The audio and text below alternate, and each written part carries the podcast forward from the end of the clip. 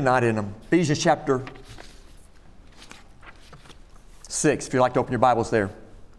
Ephesians chapter 6. While you open your Bibles, I want to welcome you. Glad that you're here.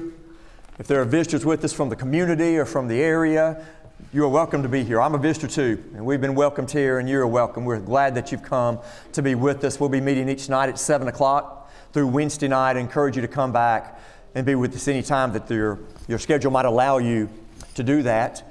Also, while you're turning there, I'll remind uh, the church there's a home study tonight at somebody's house. If you don't know where that is, I don't either. We will work it out together. So if you're a visitor and you're, and you're not certain of where that is, there's a home study tonight for young adults. It's, we're going to be talking about um, uh, careers, jobs, questions that they need to ask, questions they need to understand before they get knee deep in something. And so that's what the plan is. If that would be a benefit to your children or your grandchildren, get them there. We can carpool, we'll figure out the, the logistics of it. But you, you, you're welcome to come to be a part of that study. Look tonight at the question How's your family? How many times have you been asked that question? How many times have you been the one who asked that question? How's your family? How's your family? It's, it's what we do, right? What are we hoping for when we hear that? Everything's fine, brother. Kids are good. School is good. Job is good. Uh, health is good. Uh, babies are good. What we're looking for. That's what we would like, right? But everything I just described is an answer of a physical way. And usually, when we ask that question, maybe we are inferring it in a physical way, but we're not doing that tonight. Not in any form of inference tonight are we talking about how is your family in the physical. Tonight, we're just going to tr- treat that as insignificant. Tonight, the question is, how is your family? And we're looking at it simply and pointedly from the spiritual realm. Let's ask that question that we hear so often and that we ask so often. Let's do it from the spiritual aspect of that. How's your family? Are they spiritually healthy? Or are they weak? How's your family? Spiritually strong? Or kind of on the sick side? How's your family? Spiritually well maintained? Or are kind of neglected. Haven't really thought about it, maybe, from the spiritual side of things. But that's what we're going to do tonight. In all honesty before God, with, with that very same aspect that we did this morning, with the self test, the self examination, we want to look at our family and we want to look at it specifically. We have to, again, we talked this morning, we have to make a personal application of this. So let's get ready to do that, even if it hurts. Where am I where are you spiritually when it comes to fulfilling the roles God gave us in the family setting? And some of you have more than one role. You may be a husband and a father. Well, that's two different roles. You may be a mother as well as uh, a wife. There may, we all have roles. We might have multiples.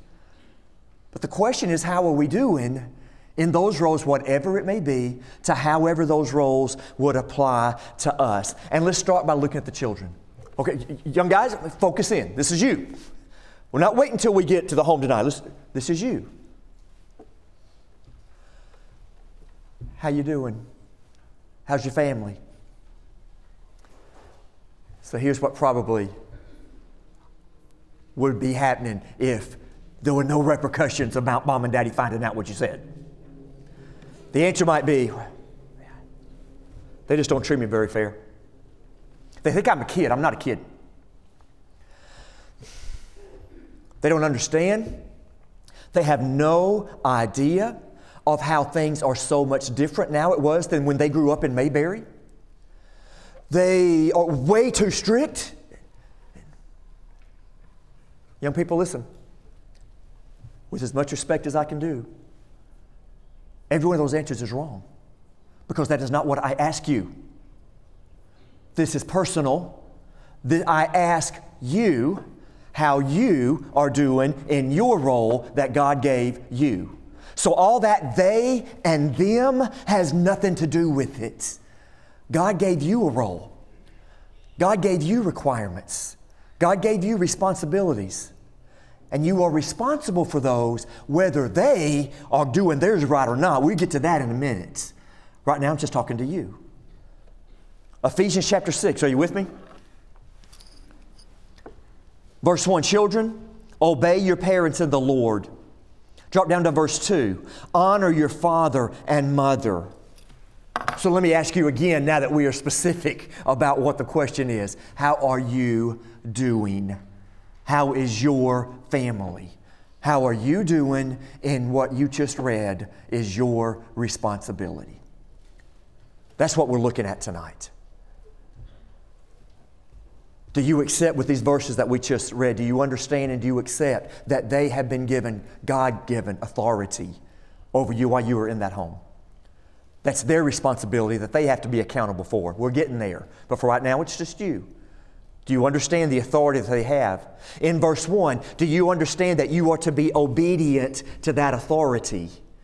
whether or not you understand why they do what they do, why they, why they allow what they allow, what they don't allow. If you don't like it, if you don't want it, if you don't understand it, your, your responsibility is to obey it. So long as it's verse 1 is unless they're asking you to do something outside of the realm of God's law, if it's in the Lord and they ask it, that's your responsibility. How you doing? That's in verse 1. In verse 2, it speaks about honor and respect. How you doing? How's your family? How are you doing in that? You know how that comes out? How do you talk about them? How do you talk to them? And now let me, how do you talk to your coach when they say something you don't like? They require something you don't like. How do you talk to your teacher? How do you talk to your principal? How do you, how do you talk to them? And then now, how do you talk to your parents? How do you talk about them to your friends when mom and dad ain't around? There's where, there, there's where honor comes out. That's what we're looking at. So now let's play a game. For those things that you don't understand, for those things you're just, I, I, I don't get it. Okay. It's logical that you don't. Play the game. Wherever you are, teenagers, whether you're 15, 18, whatever, I want, you to, I want you to take 10 years off of it. Go back, you're not 15, you're 5. You're not 18, you're 8. You might have been a really intelligent five year old and an eight year old. Now think about what you know now that you didn't know then. Think about what you did not understand at five that you now understand very well at 15. What did you not understand at eight that you understand very well at 18. And now listen when I tell you that the next 10 years is going to be just the same. Things you don't get at 15, it's going to make a lot of sense at 25. The things your mom and dad are asking of you and requiring of you that don't make a lick of sense at 18, it will when you're 28. If you can look back and admit there are things I didn't know then, even though I had a lot going on, a lot of things, uh, I connected dots pretty well, but you, when you were five and eight, you didn't live long enough to understand. There are still things you haven't lived long enough to understand. And I know I'm about to make every teenager in this room want to vomit, but your parents used to date. Your parents used to be what you are, and they, they wanted to do what you want to do. They have been there. And they know what their weaknesses were, and they know what their struggles were, and they want something better for you. And God put them in a role to help you with that. Now, how are you doing at your responsibilities? How are you doing at your obedience and your honor? Because that's what God expects of you. Parents, how you, how's your family? Turn to Titus chapter 2. Titus chapter 2.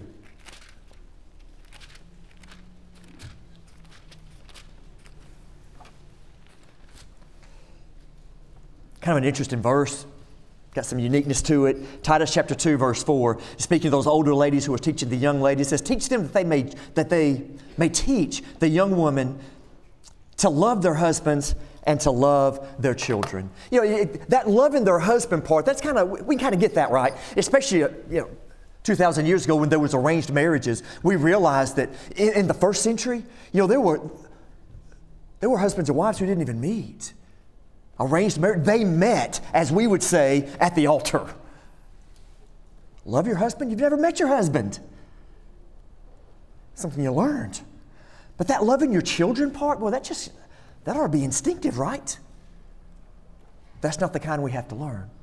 There is, you know, that, that's the wonderful thing. I don't, I don't know how long Carl and I dated. I don't know how long we were together before you start thinking, I, I, I think I love her. But you don't have that thoughts when your kids are handed to you.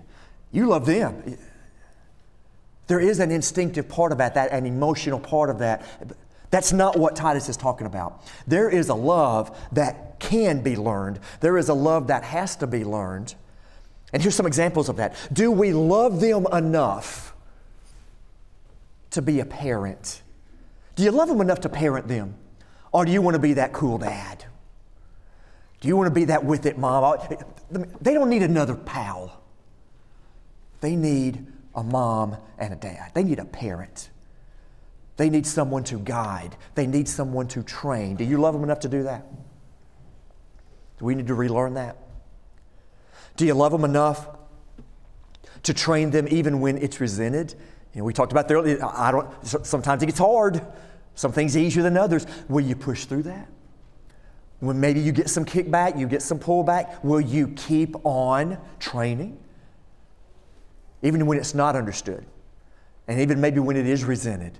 You love them enough to do that because you know better, because you have lived longer, because you've experienced more.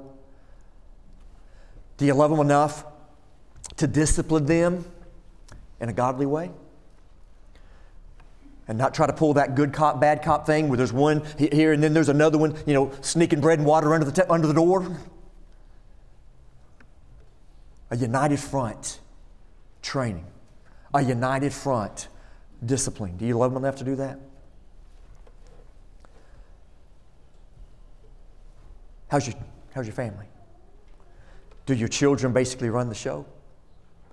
Do they decide for themselves? whether or not they'll come to Bible class? Do they decide for themselves? You're going to let them to decide if they're going to come to that home study tonight?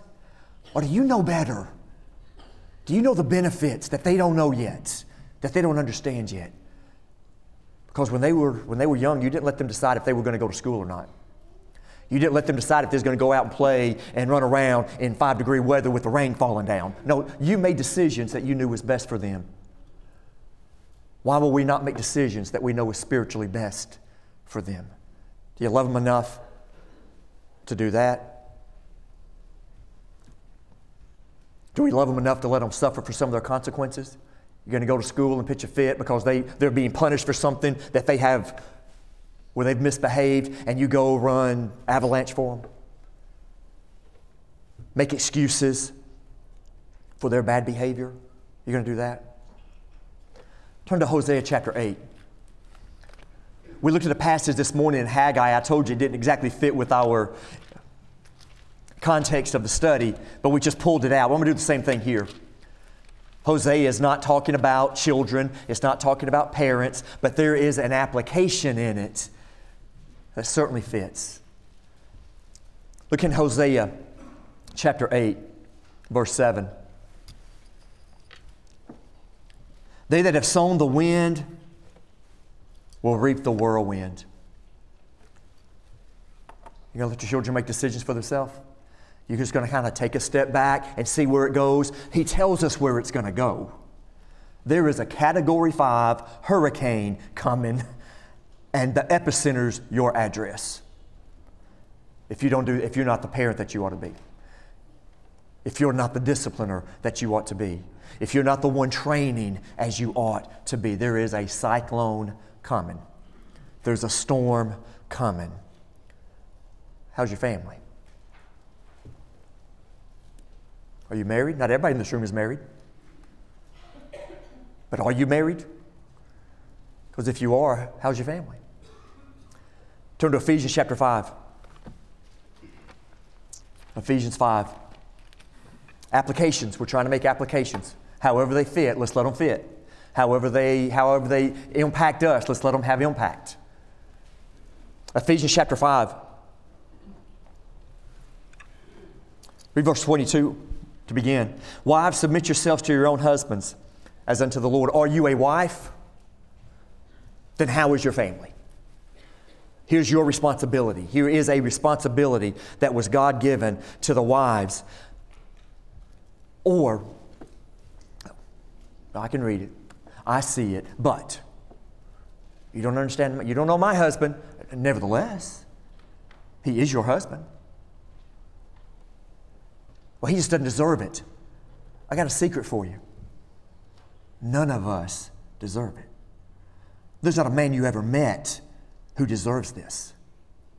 You don't submit because he's worthy. You submit because God requires it of you. That's, what, that's the responsibility that goes with that role. And so, if you're an unmarried lady here and you're not ready for that, then you stay an unmarried lady. You live the rest of your life as an unmarried lady. You don't have to be married to go to heaven. You don't have to be married to be a faithful Christian and to serve God. But if you do decide to become a wife, here's your responsibility. Understand that. Be prepared for that. Husbands, how's your family? Drop down. Pick up with me in verse 25. You like that submission thing? How about this? Husbands, love your wives as Christ so loved the church. Now exhale and take a deep breath, guys, because that is an incredible statement. That's an incredible responsibility. You think it's a big responsibility to submit? How about the responsibility that's laid on us to love our wives like Christ loved the church? You, were you here for the first lesson today? Exactly how much did you love the church? Died for it. Gave his life for his bride. That's the responsibility that goes with being a husband. Young guys in here, if you're not ready for that, then you stay unmarried. You don't have to be, you don't have to be a husband to go to heaven. You don't have to be a husband. You can live the rest of your life and never take on that role. But if you do decide to take on that role, you better understand what the requirement is. Understand what the responsibility is. Her needs become first. She is over her, her needs more important than the needs for yourself. In 1 Peter chapter 3, we won't turn there, but it, it talks of honoring her. Honoring her as the weaker vessel so that, so that prayers aren't hindered. Honoring her. Do you, do, do you honor her, guys? How's your family? Do we love her? as Christ loved the church? Do we honor her as the weaker vessel? Or, are we just hung up on that submission thing? We're the king of the castle. She's my maid. She's my chef. She's my fulfiller of fleshly needs. Is that all she is to you? You drop down to the last part of that text, verse 32. This is a great mystery, but I'm speaking concerning Christ and the church. However, so here's, here's Paul saying, No, I, I'm giving you this fleshly example, but what I'm really talking about spiritual things, but nevertheless, even though I'm, I'm, I'm referring to them as a spiritual symbolism, let every one of you in particular love his wife as himself. And wives see that she respect her husband. I'm, I'm talking about spiritual things. I want to get spiritual things as the emphasis, but here's your responsibilities. Here's what's expected of you if you take on those roles. What incredible responsibilities that they are. So, husbands and wives, how's your family? You still seeking each other's needs? You still looking after the other even before you look after yourself? Do you still show care? Do you still show concern? Do you still love them? Or you're just hanging in there because you know, after all, divorce is a sin. It's years being wasted. How sad that is. When I was coaching, I told you this morning, I, I, I, coached. I spent 14 years coaching in Alabama. When I was coaching, when there was one year we got to go, the whole staff, we went down and we got to go Tallahassee, we got to go to Florida State's camp. Bobby Bowden was that was when that's when FSU was rolling. Those my age, and you, will remember they had you know 15, 20 years or so where they never left the, the top five. That's when that's what I'm talking about. They, were, they, they won a couple titles, played for a couple more, and even when they weren't playing for it, they were, in the, they were there. They were in the mix. So we got to go down, and Bobby Bowden's kind of the keynote speaker of the, of the clinic. And, you know, he wasn't all that much into the X and O part. He had assistants for that. He was a philosophizer. He just kind of talked. And so we got to hear him talk, and there was a lot of things that was, that was beneficial from it. One thing that I, that I still remember all these years later, they lived relatively close to the, to the practice field and to the campus, and his wife, I'm not saying all the time, I don't think he was implying that it was every time, but often enough, she knew what the schedule was, she knew when practice was going to end, and she would be there at the end of practice. And then he said that, that he would see her and that he would get her hand and they would walk off the field together. he said, Let me tell you why I do that. He said, Most of the guys I'm coaching, most of the kids I'm coaching, they didn't have a mom and a daddy. And I wanted them to see that there's another way. I wanted them to see what it looks like.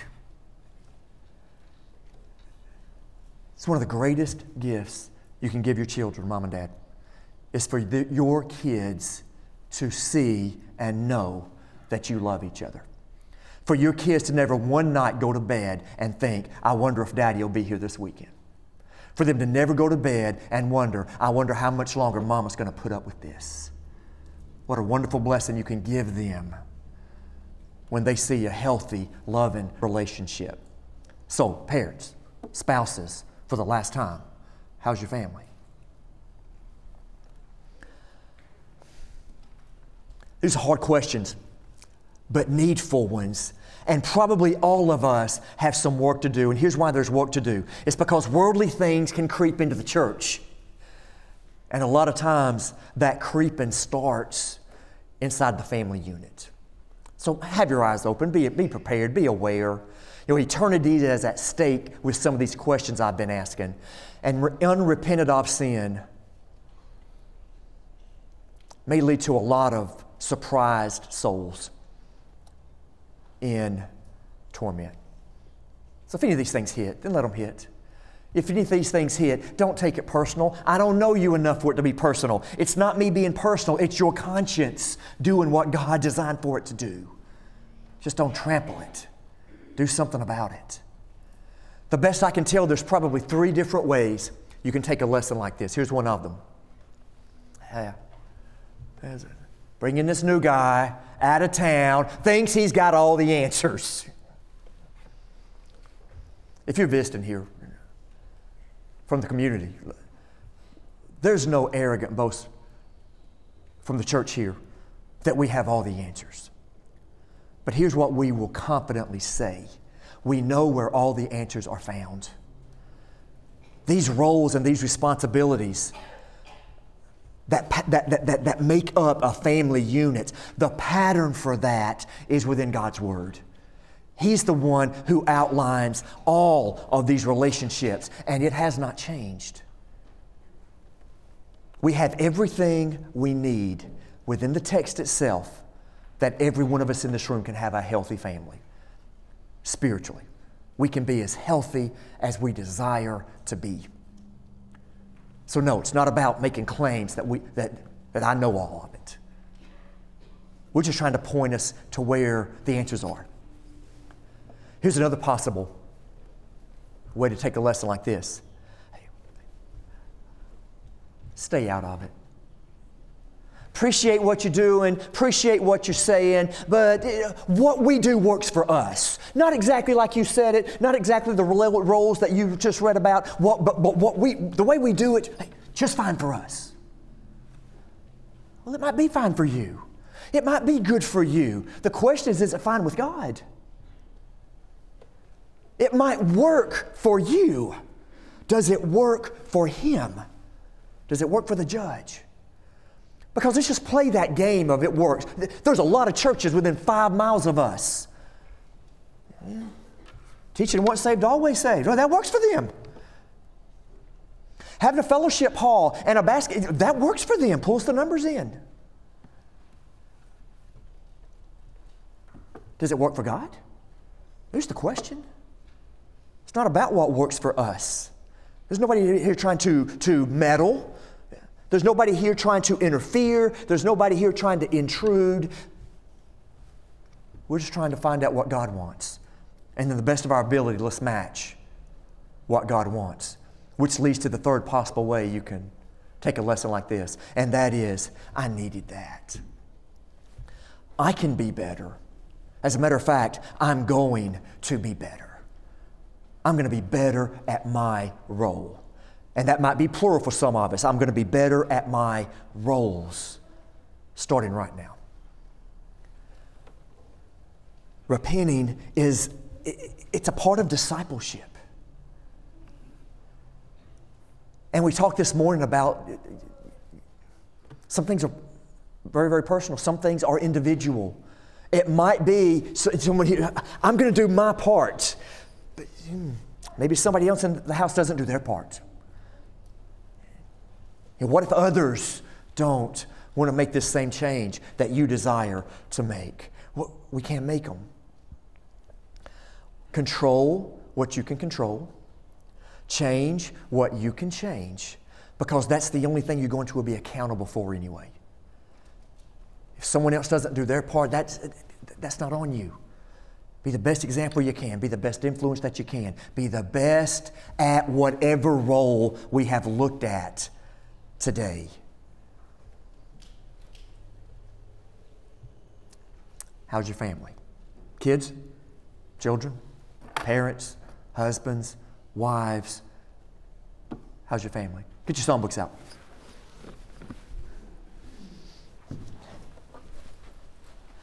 Are you a part of God's family? I hope, I hope that you are, but there may be somebody, that's a big number. There's probably somebody here who is not. I want, to, I want to be part of God's family. It's wonderful today. I came in this building expecting to know maybe three or four people by name, maybe eight or ten people peripherally. Then you get to talking, oh, you, you know who? You're kin to who? You used to live where? And in about 15 minutes, I realized I'm friends with half this church. I just never met you. That's the beauty of God's family. And if you're not a Christian, you can't, you can't understand that. I can't explain it to you. And if I could explain it to you, you wouldn't believe me. But it's real. It's a blessing. It ought to be high on all of our list of blessings. And I want you to be a part of that. And it is possible because the father of this spiritual family has made it available to you. And the older brother of this spiritual family, who was your lamb, who was your sacrifice, has made it available to you. So if you know who he is, let your faith do something. Let it lead you to confess him as your king. Let it lead you to repenting of the sins that caused him to have to die. Let it lead you to to the waters of baptism, not because there's something magical or special about some baptistry or a bathtub or a swimming pool or a hot tub or a creek. It's because you have confidence in God's promises. And He promised you He would wash those sins away. And that's when it happens. That's when your faith and His grace meet.